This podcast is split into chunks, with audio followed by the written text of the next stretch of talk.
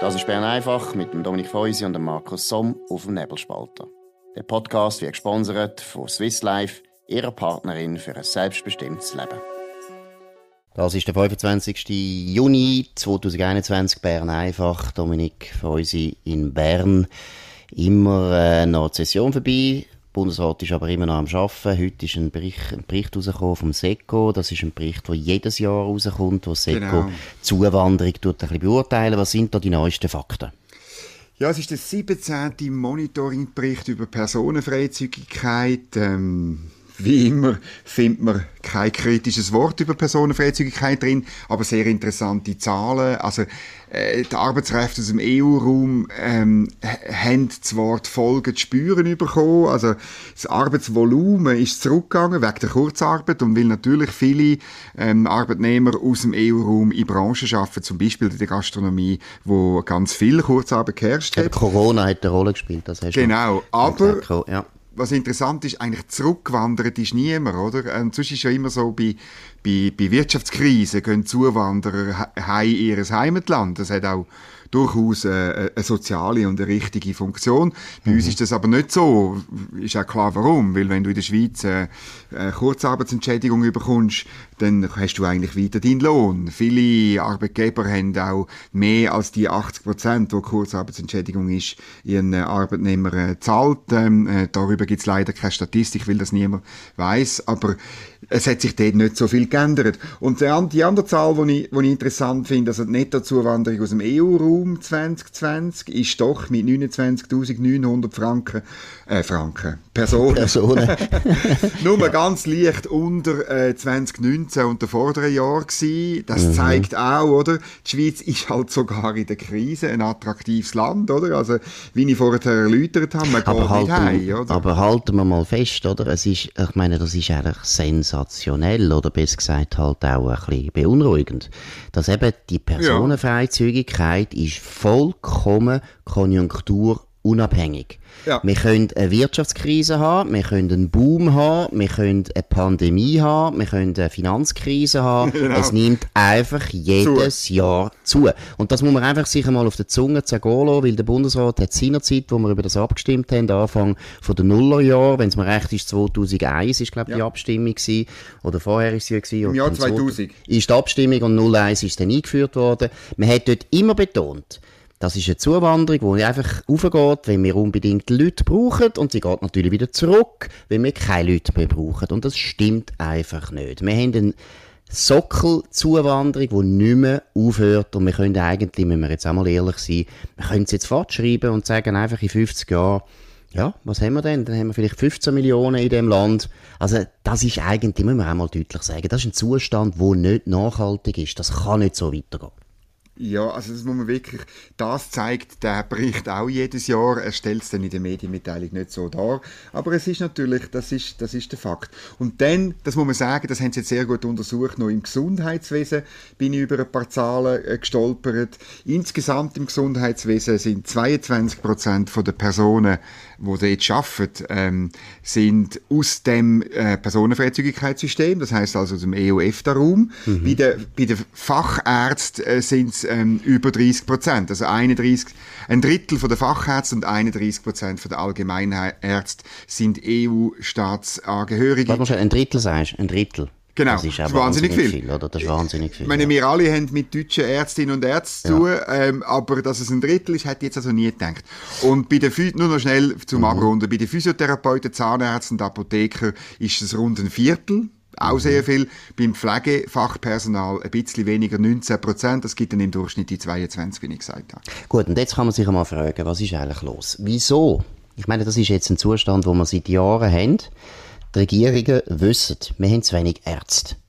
Wieso bilden wir nicht mehr Ärzte aus, oder? Weil es auch teuer ist. Genau. Und ich habe jetzt ehrlich den Verdacht, dass der Staat einfach findet, ja, das ist jetzt für uns unangenehm, das sind teure Ausbildungskosten, die tun wir uns sparen und nachher holen wir halt Ärzte aus dem EU-Raum. Und das Interessante ist das, ein sehr guter Freund von mir ist ein deutscher Arzt, also der arbeitet in München, und der hat mir auch erzählt, Deutschland hat zurzeit ein extremes Problem. Sie haben totalen Ärztemangel.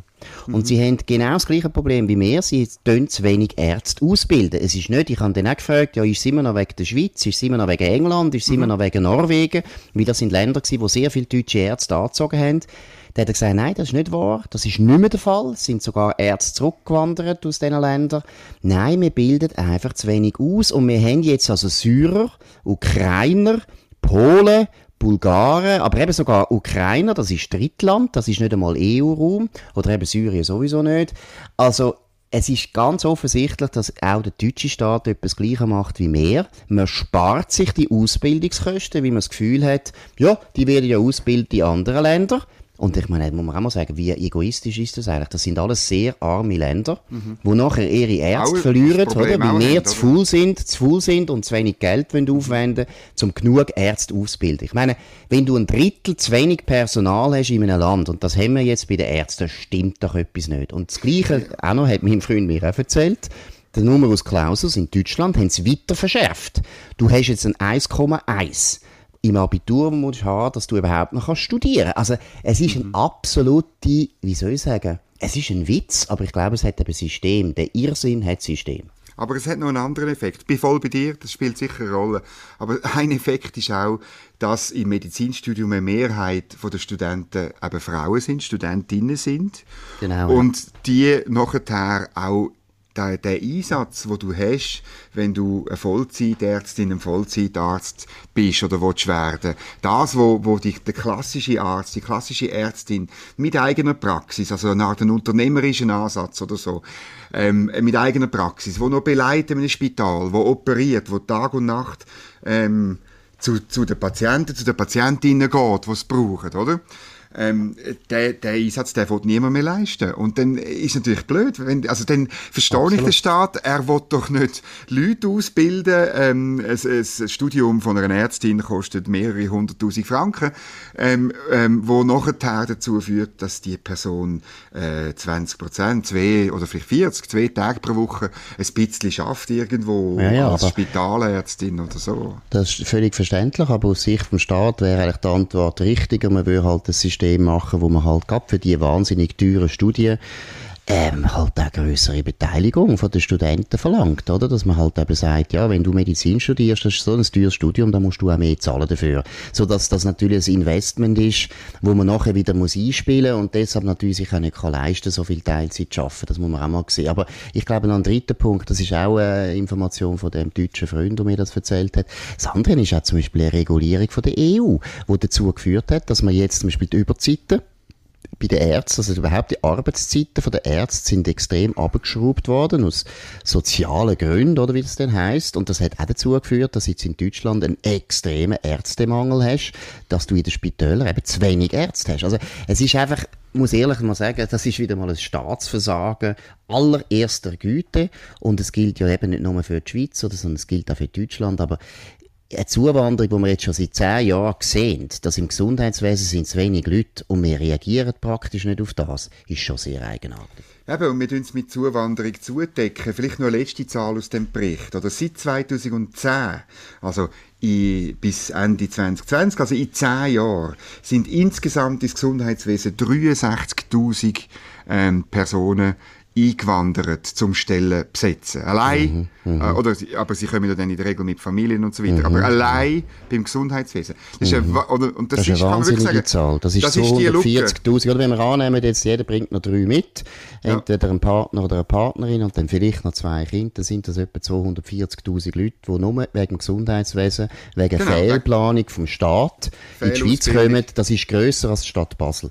Also das Aha. ist absurd. Das ist einfach absurd. So eine, und ich meine, ich würde es vielleicht auch noch betonen, wir beide, oder? Wir sind absolute Fan von Zuwanderung. Ich bin ein absoluter ja. Fan von Zuwanderung. Ich will das. Ich finde es gut und wir profitieren enorm, weil wir wahnsinnig viel ehrgeizige, gescheite, tüchtige Leute anziehen, weil die Schweiz immer noch ein gutes Land ist in Europa. Das finden wir richtig gut aber man muss es steuern. Es kann nicht sein, dass wir eben nachher in 20, 40 Jahren einfach 15 Millionen haben, nur weil wir ganz viele Sachen falsch machen. Das kann es nicht sein. Mhm.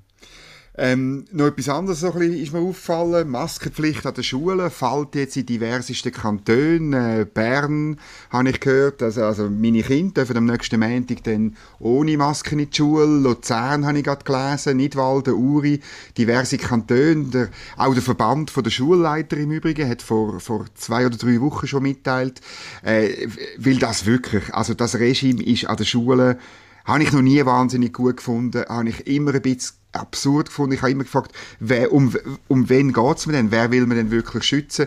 Und das scheint jetzt kurz vor der Sommerferien doch noch ein bisschen äh, Common Sense in das die Schule gut, zu kommen. Ja. ja, es ist der gesunde Menschenverstand, der sich wieder äußert in unseren Behörden. Das ist schön, muss man loben. Aber es äh, ist auch noch interessant, äh, zurzeit gibt es auch in Amerika eine Kontroverse wieder um Masken vielleicht zwei wichtige Informationen. Erstens praktisch alle republikanischen Staaten, also republikanisch regierte Staaten in Amerika, also zum Beispiel Florida oder Texas und einfach berühmte große Staaten, übrigens auch wirtschaftlich die erfolgreichsten Staaten zurzeit in Amerika, die haben ja die Maskenpflicht schon lange, schon ganz früh wieder aufgehoben. Mhm. Und die haben überhaupt keinen Einfluss können feststellen auf Zahlen, auf Im Ansteckungszahlen, ja, auf Ansteckungszahlen, auf Spital Hospitalisierung und so weiter.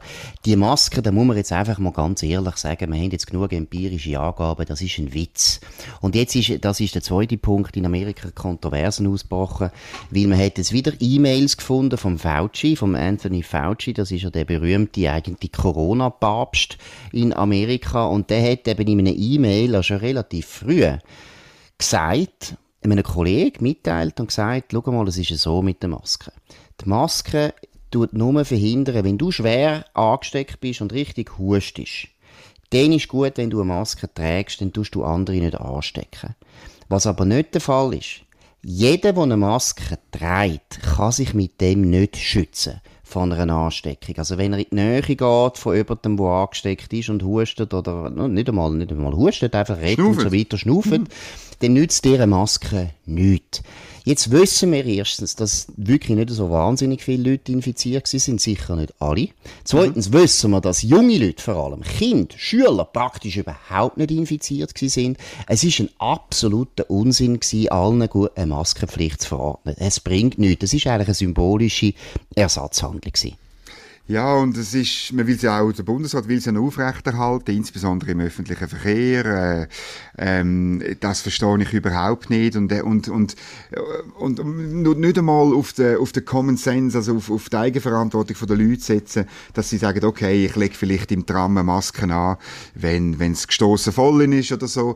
Nein, ähm, man will das immer noch durchziehen. Und das kommt dann ein bisschen zu dem, was du gesagt hast. Man hat das Gefühl, die Symbolik muss jetzt auch den Sommer durch. Auch auch bei Ansteckungszahlen, die ähm, nur noch etwa bei 100 sind. Und wir wissen ja eben, dass es äh, zu hoch sind wegen diesen PCR-Tests, also sie sind irgendwie noch bei vielleicht bei 10, vielleicht bei 20 Leuten im ganzen Land pro Tag. Ähm, und von den Hospitalisationen reden wir jetzt gar nicht. Die sind fast nicht mehr sichtbar in unserem Gesundheitswesen. Das ist schon noch extrem. Man will es trotzdem aufrechterhalten mhm. und durchziehen. Und leider, leider in der Stadt, ich sehe immer noch wahnsinnig viel Masken hier in Bern. Ja, und eben, ich finde, der Staat macht sich mit dem keinen Dienst, oder? Überhaupt er, verli er verliert die Glaubwürdigkeit. Und es ist ja so eine, wie soll ich sagen, so ein Volks, pädagogisches Motiv gewesen, oder? Man hat gefunden, erstens, die Leute müssen jetzt einfach merken, dass Pandemie ist, dass man sich ein bisschen muss, äh, vorsichtig verhalten Zweitens, übrigens haben wir ja das sofort gemacht, das hat man ja dann auch gemerkt. Mhm. Aber zweitens eben, dass man im Prinzip einfach so, so eine Ersatzhandlung bietet, dass die Leute nicht so Angst haben. Und das ist, das ist einfach nicht gut zu regieren. Und in Amerika geht es natürlich die Regierung jetzt extrem auf den Fuß, wenn der Fauci selber in den E-Mails etwas anderes schreibt, als er öffentlich gesagt hat. Das mhm. geht einfach einfach nicht. Und ich muss auch sagen, jetzt die Maskenpflicht in der Schweiz, das hätte man jetzt können mit einem mutigen Schritt einfach mal sagen, jetzt ist gut, jetzt ist fertig, fertig mhm. mit der Maskenpflicht. Und zwar überall, nicht irgendwo dort und dort und dort und dort. Das ist äh, keine gute Politik. Mhm. Noch eine gute Meldung, eine tolle Meldung zum Schluss. Äh, Gay Pride Parade in Tel Aviv. Ähm, man erwartet irgendwie 200.000 Teilnehmer. Es muss es, äh, über jetzt aufs Wochenende.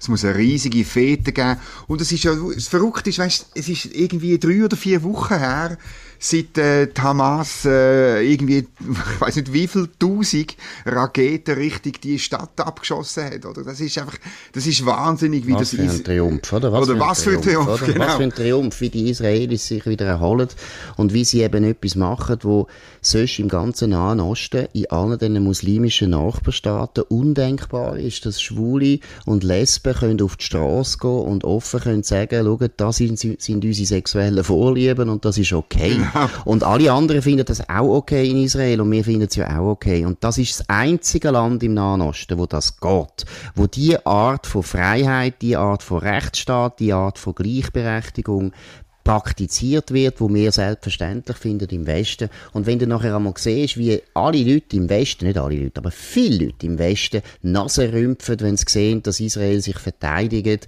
und das Gefühl haben, das ist eben ein Rock, eine Rock Nation und so weiter, das ist schon schwer zu ertragen das ist schon wahnsinnig schwer zu ertragen. Man muss schon auch sagen, es gibt auch in Israel Leute, die Homosexualität ablehnen. Das ist auch äh, in anderen Jahren äh, hat es mal so eine Attacke gegeben von einem äh, von jemandem, wo das, das völlig ablehnt. Und auch jetzt heisst es irgendwie, ich habe da gelesen, die Polizei hätte bei einem Mann äh, ein, äh, ein Elektroschockgerät und ein Würgeholz aber hat man gesagt, was das für ein Mann ist? Also ist das, oder ich habe dann immer ein bisschen auch den Verdacht, dass man dann, dann auch den Orthodoxen Fuß für, äh, in die Schuhe schieben. Und es stimmt, es gibt Orthodoxe, ja. die das ablehnen, aus religiösen Gründen. Aber dass einer von diesen Orthodoxen will militant werden, kann ich mir nicht vorstellen. Für mich schmeckt das jetzt eher nach anderen Leuten, ehrlich gesagt.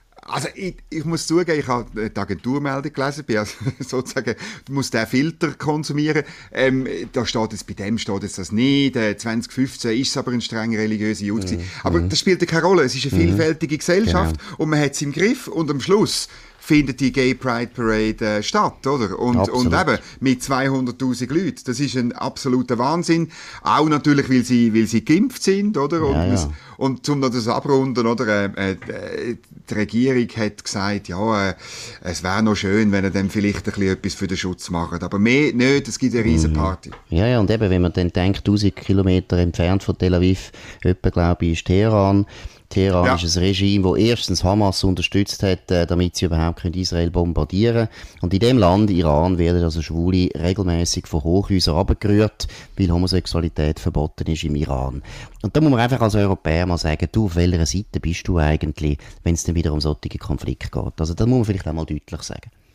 Das muss man unbedingt. Und dann habe ich noch etwas, scheinbar ist gestern der Ton von unserem Bern einfach nicht so gut gewesen. Ähm, da entschuldigen wir uns äh, dafür. Wir haben es an einem anderen Ort aufgenommen und ähm, haben dort offenbar ein Problem gehabt mit dem Umgebungsgeräusch und mit, der, mit dem Abstand zum äh, Mikrofon. Tut uns wirklich leid. Äh, apologies. Wir probieren jeden Tag noch ein bisschen besser zu werden.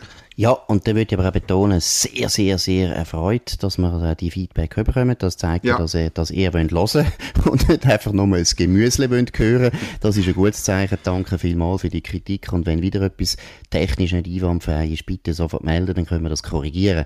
Das ist es gewesen. Bern einfach am 25. Juni 2021. Wir wünschen ein sehr gutes Wochenende. Wir sind wieder für euch da am nächsten Montag zur gleichen Zeit auf dem gleichen Kanal. Habt's gut und auf Wiederhören. Das war Bern einfach mit dem Dominik Feusi und dem Markus Somm auf dem Nebelspalter. Der Podcast wird gesponsert von Swiss Life, ihrer Partnerin für ein selbstbestimmtes Leben. Den Podcast könnt ihr auf nebelspalter.ch abladen und auf allen gängigen Plattformen wie Spotify oder Apple Podcast und so weiter.